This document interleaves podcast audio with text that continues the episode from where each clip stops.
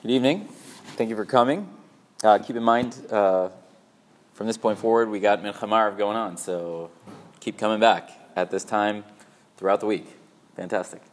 Uh, continuing in the Hilchot Megillah this morning, we mentioned Aruch says Hakol chayavim anashim v'nashim. So both men and women are obligated to read the Megillah or hear the Megillah read on Purim. We already mentioned there's a requirement both at night and during the day. They might have a different level of requirement, but in theory, men and women are both included. Now, we said, hold on one second, we know that women are exempt from positive time bound mitzvot, mitzvot asay shazman grama. So, this is a positive mitzvah, read the Megillah. It's time bound. You have to do it once at night on Purim, uh, Purim night and once Purim day. It's time bound, so women should be exempt. So why are we saying hakol chayavim that everyone is obligated and women too?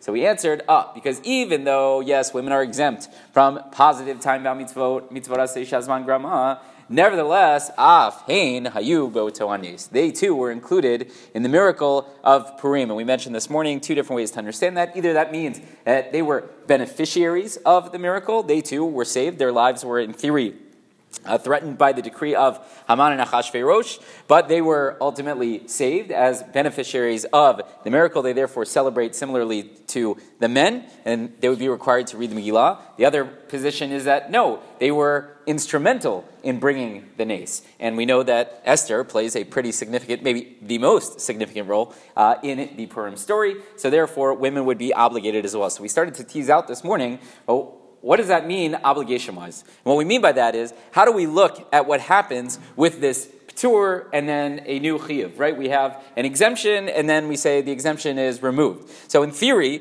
you could look at it in two different ways. You could argue that men and women start off at the same level. We are obligated in mitzvot. Okay, pretty egalitarian and nice. Everyone's happy, right? Then we say, well, hold on one second. If it's a positive time bound mitzvah, then women are pturot. They're exempt. So now men and women no longer on the same level do with that as you will. Now all of a sudden we say, but if it's a positive time bound mitzvah where women were the beneficiaries or instrumental in bringing about the miracle, so then they are again obligated. So what happens at that point? Do we say we've now restored them to their initial level, and initially men and women were equals?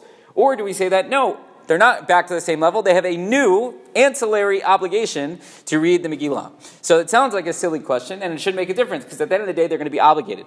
But one important practical consequence between these two ways of looking at it is if men and women are on the same level, so then hypothetically, a woman could be motzi, a man. She could read the Megillah for a man and he could fulfill his obligation. Now, that's only going to work if we say that Af hein hayu beotoanis, the fact that they were beneficiaries or instrumental in bringing about the miracle, that restores them to their original obligation, right? If they go back to level one, so men and women are both at level one, shouldn't make a difference. But if you say that, no, because there was that exemption and then we bumped them back up, this is a new obligation altogether, so then we wouldn't necessarily be able to say that women would be able to be motzi men. So that's going to be a very, very important conversation. If you look throughout the big discussion uh, in halacha as to whether or not women can be motzi men, it seems like, it seems like that it's probably best that they do not. They do not. But if it is a uh, real uh, situation of onus, if it's makoma dechak, right, there's a really, really tough situation, we might argue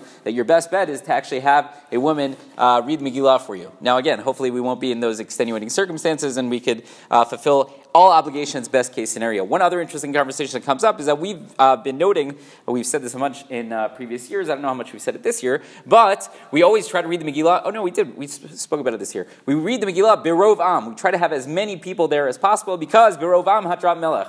With the great multitudes, it brings glory to the king. We want to have as many people as possible engage the mitzvah at once. That's why we don't like so much these little boutique Megillah readings where people are like, well, you know, we're going to be fasting until so late this year and the Megillah reading takes so long and they're clapping Haman for this, right? So come to my house, we'll read it in 10 minutes we'll be eating, it'll be great, right? No, we don't want that. We want to have as many people as possible. We still want to keep things moving, right? We don't want to clap Haman forever because we also want to eat, but we want to have as many people as possible. The question is, does that apply to women as well. Are women also, right? Okay, we know they have to hear the Megillah, but are they included in this idea of Birov Am Hadrat Melech? Where might that come up? So Katie and I have this situation uh, very frequently, right? So we both need to hear the Megillah, right? So one of us, let's say, is going to go to the Bitra Kahila at Armenian, and then someone's going to go later. Well, who should go to the early minyan and who should go to the late one? So maybe you would argue, well, if only men are obligated, birov am, right, that they should be at the big uh, public gathering, so then, the, you know, I should go to the early reading, and Kate will go to the smaller one that's later. If you're going to tell me that, no, they also are part of birov am hadrat melech, then we would say, they could go either way, and you guys could duke it out. I don't know, flip a coin or uh, odds and evens, however it is that you want to work it out. That would be an, uh, an interesting question. It seems like most poskim assume that women are included, and they should also hear the Megillah in the largest possible reading. Again, we understand that that's not always possible. If you got little kids at home, someone's got to stay at home. But it seems like most poskim would encourage women to go to the largest uh, reading that they could go. So, two interesting wrinkles within the, the question of uh, women's obligation to read or hear the Megillah. Uh, where it might be similar to or might be different to uh, the, uh, the requirement or obligation that men have. Everyone have a wonderful evening. Rabbi Chananya ben Akashya Meretz, Baruch Hu,